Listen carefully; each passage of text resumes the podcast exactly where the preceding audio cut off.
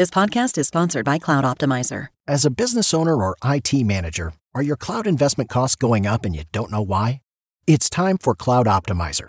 As you migrate your business to the cloud, what you're spending and why you're spending it can get a little hazy. But Cloud Optimizer clears up the mystery and puts the cloud to work for you.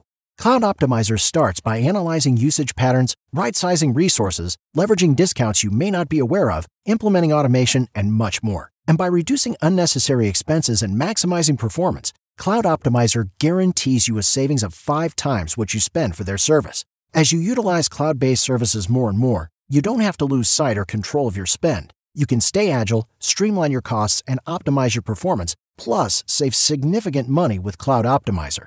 Make the cloud work for you with Cloud Optimizer. Get a free assessment and find out how much you can save by going to cloudoptimizer.com. Go to cloudoptimizer.com for your free assessment. That's cloudoptimizer.com.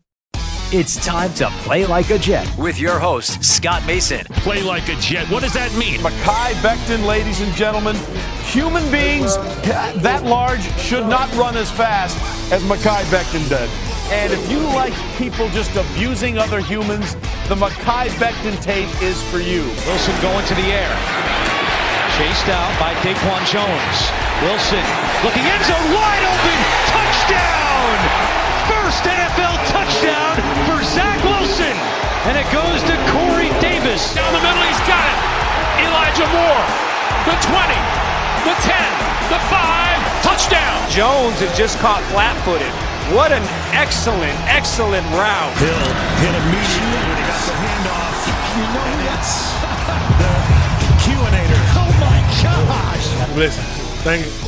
From the PlayLikeAJet.com digital studio, this is Play Like a Jet. My name is Scott Mason. You can follow me on Twitter at PlayLikeAJet1, and it's time for part two of the weekend mailbag. So for that, we bring in our friend who is the editor over at JetNation.com and co-host of Jet Nation Radio, Mr. Glenn Naughton. So let's jump right back into the mailbag. Next question comes in from Godson5. He says, for overall psyche of the player and team, who needs to hit the ground running for training camp more, Wilson or Becton? I really don't want to hear Lawson is abusing Becton during camp again this year.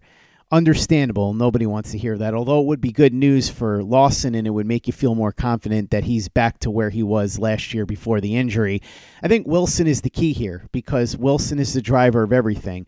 As important as Becton is, Wilson looking great in camp and giving the team confidence that he's going to go into this season and turn it around from his poor rookie year is really what it's all built around. They were trying to build around the quarterback. They've made that clear. They've put all these pieces around him. They want him to be more confident. They want him to take that next step. So, as important as Becton is, Wilson is even more important. So, if you're hearing that Wilson is kicking butt in training camp, that is going to be an enormous lift for the team and for the fan base who's really been looking to hear some good news about Zach Wilson. I think for me, it's I would say Becton because I, I think Becton, and, I've said this before, I, I can't recall a time, and of course, this, this isn't to downplay the importance of Wilson, but I don't recall a time when an offensive lineman um, where there was more importance to his health uh, to a team being successful because you know when we go back and watch those rookie year clips of Becton, you, we realize how good he can be, and you you put him on a line with a with a, a stud like Laken Tomlinson, with a guy like AVT, like that. Becton's health gives this unit the potential to be a top ten O line, which would allow Zach Wilson to maybe you know to make a couple more mistakes, to need that that extra split second to make a play because the O line would be intact and playing well. So, and also the fact that, you know, if, if Wilson struggles a little bit early on, me personally, I can live with that because there's so much more to playing that position. He's surrounded by so many, you know, there are so many new faces in that huddle. So I expect some hiccups early on. Um, is a guy where he, he's got to get there, he's got to get healthy, and he's got to show from day one that he's ready to go. And uh, I think his health will be such a huge factor for the offense as a whole this season. Next question comes in from the Manton 187. He says, Who do you think is the most important player on defense this year? And which defensive player do you think it's most important takes a leap in 2022? Most important, It's a tough call, but I guess I'd go with Carl Lawson because we saw how much trouble the Jets had when they had nobody off the edge last year he needs to stay healthy and be an impactful player this year. He's incredibly important, and we'll see what ends up happening with him. He was looking really good in training camp until he got hurt last year. They really need him to be the guy that they thought they were getting when they signed him in free agency last year.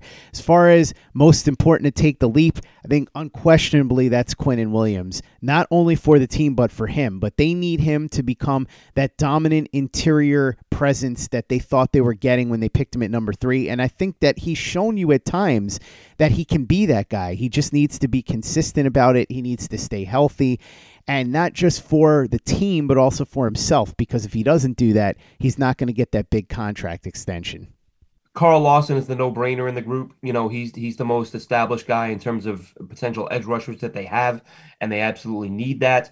Um, and just so that I'm not stealing both of your answers, um, I'm going to go with Quincy Williams at, at linebacker. The, the team likes him. I, you know, according to uh, I think it was uh, Connor Connor Hughes or somebody who tweeted out that they really love their linebackers. They didn't really address it in the draft, so they're high on the guy. You know, he, he's one. He, he's a he's a highlight guy. You know, he makes these unbelievable hits that knock guys sideways, but then at the same time, he misses opportunities to make plays in the pass game, and uh, you know, he gets a little over over aggressive at times and, and misses some tackles. But he's a guy that if if they can get him him playing, you know, in, with a little more control and a, and a little bit more awareness, I think the you know his physical traits. You do see that when, when he makes a play, when he's in the right place at the right time, he can be a devastating defender.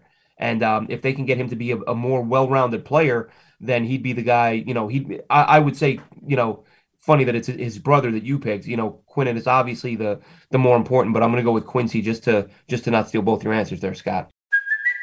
It's Kaley Cuoco for Priceline. Ready to go to your happy place for a happy price? Well, why didn't you say so? Just download the Priceline app right now and save up to 60% on hotels. So, whether it's Cousin Kevin's Kazoo concert in Kansas City, go Kevin, or Becky's Bachelorette Bash in Bermuda, you never have to miss a trip ever again. So, download the Priceline app today. Your savings are waiting. Go to your happy place for a happy price. Go to your happy price, Priceline. Play like a Jet. Play like a Jet. Next question comes in from Matt Lee. He says, What can Jets fans expect from Denzel Mims this season, and do you think he will score his first career touchdown? Denzel Mims is a tough one because feel like at this point you're playing with house money. If you get anything from him, it's an added bonus. You sort of in your mind have to write him off. I know we've heard stories about how he's in great shape and he's looking good and they think he's going to finally be a contributor this year. It's just such a puzzling journey that he's been on, Glenn, because he's a player who we all loved coming out of Baylor. In fact, we were stunned that he was still available after they traded down to the very end of the second round. They got him. Everybody thought it was a huge bargain.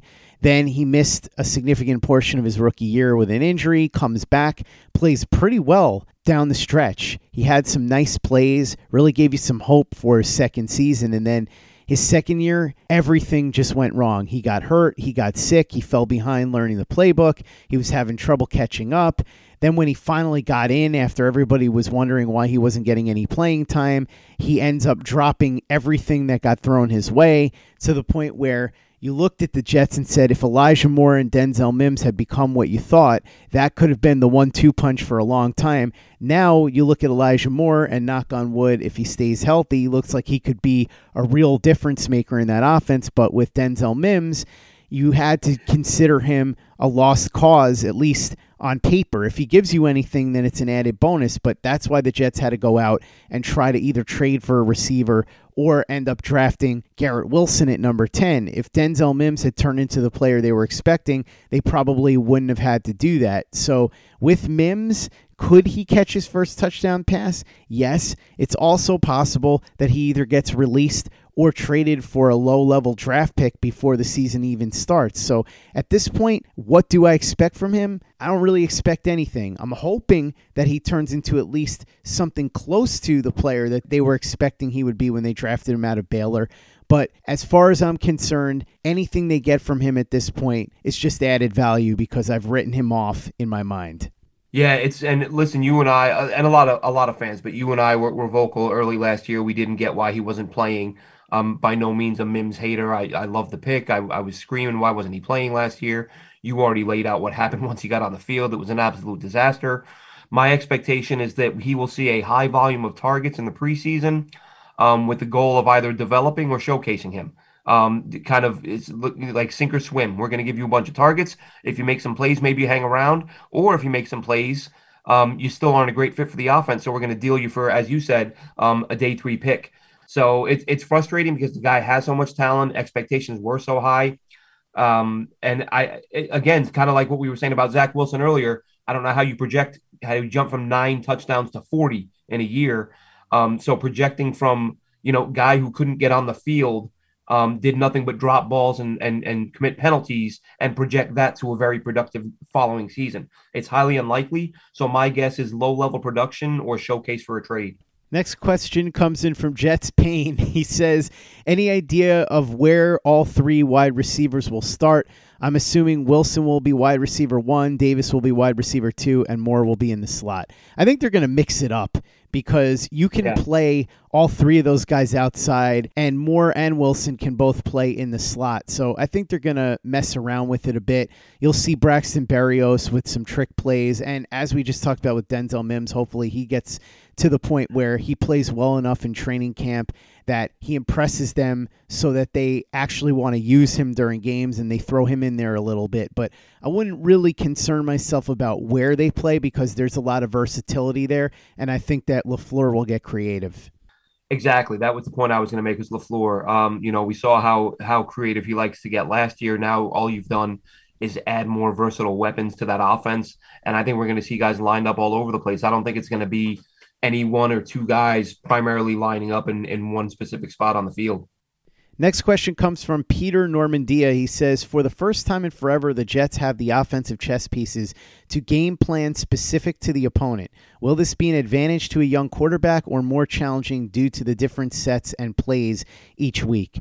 No, I think it's going to be a major advantage. Obviously, it'll be more challenging because Mike LaFleur and Zach Wilson will have to be on their toes and really get down and dirty with the game plan and the film and drawing everything out. And if you go ahead and listen to a couple of the shows that I did about Zach Wilson before the draft last year, you'll know that he used to get together with his offensive coordinator Aaron Roderick and draw up the game plan together with him. They were almost like co-offensive coordinators. I don't know that LaFleur is going to have Wilson do that, but I do think that Wilson will be heavily involved in the process. And so, yes, it'll be more challenging, but ultimately, it's going to be an enormous advantage for Wilson to have more weapons and to be able to do more things from week to week. And as you said, be able to game plan and have those offensive chess pieces that change from week to week. Yeah, absolutely. I think uh, I think you you kind of hit the nail on the head there. It's going to be uh, every single every single week they're going to have more more options to work with, and you know by all accounts, Wilson's a smart kid. So if, if he's if he's as dedicated as we're hearing, and he's going to spend the amount of time he is with his guys, with his coordinator, and and being able to to match up or you know hopefully exploit the weaknesses in other teams' defenses, that's the point you want to get to on offense. And it's a point for years the Jets just haven't had the personnel to do that. So with this group they have on board now, as you know, we, as I'm you know I mentioned Hall earlier, but you have two running backs who can line up wide and catch the ball out of the backfield or out of the slot. So you have a lot of guys who can who can you know make things happen on offense. So that's you know creating mismatches is the name of the game, and they should be able to do some of that. Next question comes in from JP Waxer. He says, "Do you see the challenge facing Robert Saleh and Joe Douglas to cut this roster down to 53? It's a great and novel problem for the Jets to have, but who gets dropped from the 17 defensive linemen, the safeties, wide receivers, etc.? And there might be one or two additions which could completely complicate things. What are your thoughts? Like I said before, I think guys like Chuma Edoga are probably going to be on thin ice, especially if they're able to go out and get a veteran. It is an interesting problem to have. I think there are some guys that could be relegated to the practice squad or outright released that have been contributors in the past. I'd have to really sit down and look at the list of names and sort of try to come up with a mock 53 man roster.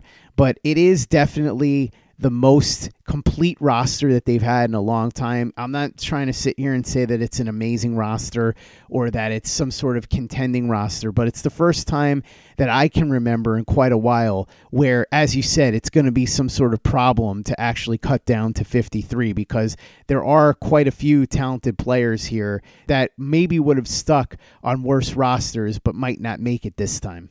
Yeah, that was sort of um uh, just for the first time the other day, just just uh, as, as an exercise, and I was bored. I was sitting around, and I thought, let me try to throw a 53 together. I don't even think I finished it. I was like I said, I was just killing some time. But when I got to the D line, that's that was, and I actually think I tweeted it out. I was like, the Jets have 17 D linemen. Who stays? Who goes? Because there are some guys on this roster who, in past years, would probably be starters, and this year they're not going to make the cut. Um, so it's it's going to be interesting. And like I said, having having just looked over it the other day, I realize that they are going to have some tough decisions to make at a few positions. You know, like I look at a guy now. Here's a guy who who, who probably won't amount to anything, may not do anything. But like I like the fact that they brought Lawrence Cager back and had him add 15, 20 pounds of muscle and try to move him to tight end. And I think, well, even if that works, how many tight ends are you carrying? You signed two, you drafted one. Um, they liked what they saw from Yeboah last year. Maybe he ends up being an odd man out, but I think I think they've added some guys that are gonna that have, that have made these rooms awfully crowded. And as you said, this isn't no nobody's saying this is a Super Bowl roster, but there's enough talent on there now that there are going to be much harder cuts than there have been in years past. Another question from JP Waxer. He says, How can the following two things be true at the same time? The Jets have spent top five money on the offensive line and defensive line this year, but yet they still have tremendous financial flexibility going forward. I thought the contracts were all backloaded. I'm confused.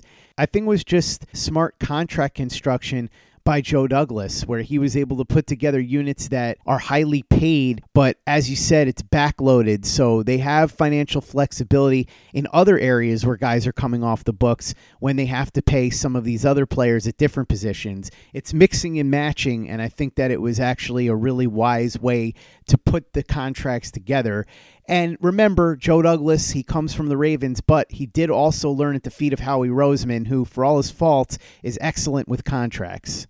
Yeah, and, and another big uh, factor in there, Scott, is the fact that the Jets have gone from one of the worst teams in the NFL in terms of, of uh, dead money mm-hmm. to one of the best. Yep. Um, that alone, I think, has freed up fifteen or sixteen million dollars. So that, without cutting a single player, you they added fifteen million in cap space. Um, and that's off the top of my head. That may not be the exact number, but yeah, adding that type of money through through ridding yourself of, of dead money while at the same time backloading these deals is what allows you to bring in guys with with big cap with big contracts without sort of uh, drowning yourself in in uh, in cap debt.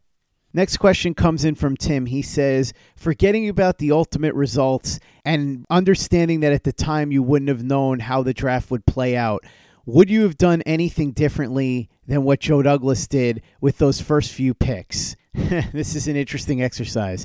Yes, I would have. And again, the way it turned out, I probably wouldn't have. But at the time, I would have, because as you said, I wouldn't have known how everything was going to happen. So I would have gone Gardner at four and Jermaine Johnson at 10 and then I would have tried to either trade back into the first round for a receiver or stayed at 35 and grab one there. The guy I really like was Skyy Moore, who I think is going to be absolutely nasty in Kansas City with Patrick Mahomes. So if the Jets had gotten Skyy Moore at 35 along with Jermaine Johnson and Sauce Gardner, I would have been pretty happy with that. And then at 38, I would have looked to see who was on the board. I might have taken a defensive player or even traded down and tried to take a running back. I really like Isaiah Spiller a lot. So that was the guy that I was honing in on. I wasn't expecting the Jets to take a running back that early. Although, don't get me wrong, I'm very happy with Breece Hall. And I've said many times why, because I love that idea of using the Seattle formula where Breece Hall plays the Marshawn Lynch role and Zach Wilson gets to play more of that game manager role as he continues to develop and hopefully become a really good quarterback the way that Russell Wilson did in Seattle. So that's what I probably would have done. And then at 69, I would have looked at the board and seen who was available. Possibly would have gone tight end there as well, which is what the Jets ended up doing when they traded back might have used that pick to grab a running back, might have picked a defensive player. I'd have to go back and look and see who is available or who I would have had in my mind for those particular spots. But yeah, that's what I would have done differently. I wouldn't have drafted Garrett Wilson at 10. I would have gone with Jermaine Johnson. But obviously,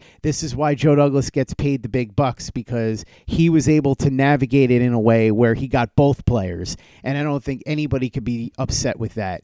Even somebody like me who really wanted them to get a pass rusher and a corner, they went out and were able to do that. And they got a guy in Jermaine Johnson who is one of the top pass rushers in the draft. And they did it without having to give up the farm, despite what some of the analytics guys have to say about it. So for them to go out and be able to do that, much better than what I would have done in the moment. And so kudos to Joe Douglas for that. Uh, me personally, the, the the the big name that I wanted, uh, actually two guys who I really liked. Um, one went earlier than I thought, so he would have been gone. That was um, that was Jahan Dotson out of Penn State, but his teammate Arnold Ebiketie, who ended up going in the second round, I thought he would go in the first. Um, he's a guy I probably would have targeted late. Jermaine Johnson, as you said, though, Scott, because I, I was a big fan of double dipping. I was glad they went with Michael Clemons because I wanted two edge guys in this class. Um, I would have liked Johnson and Ebiketie. As it turns out, they get Johnson and Clemons. I probably, I too, I think I had Johnson mocked at 10 um, at one point. So I, I, would have done that. The, and another thing is, I, I a couple of guys that fell. Um, I would have, you know, as, as the draft was, was wearing on, I started to wonder are the Jets going to give up a, a, six or a seven next year to jump in this year and grab a guy like Jesse Luketa, who went in round seven? And I swear I'm not a Penn State guy. I just realized I m- mentioned three Penn State guys.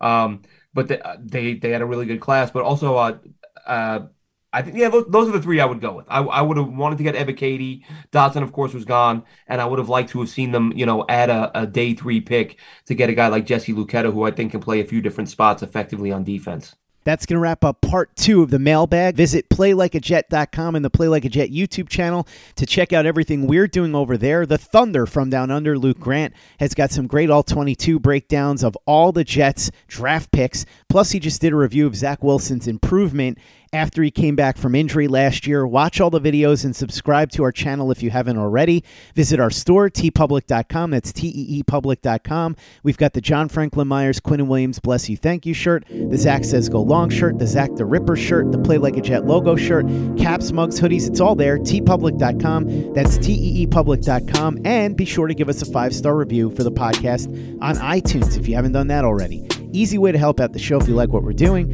Doesn't take you much time, doesn't cost you any money, but it goes a long way to help us out. So if you go ahead and do that for us, we'd be quite grateful. And for the latest and greatest in New York Jets podcasts and content, you know where to go. That's Play Like a Jet Digital and PlayLikeAJet.com.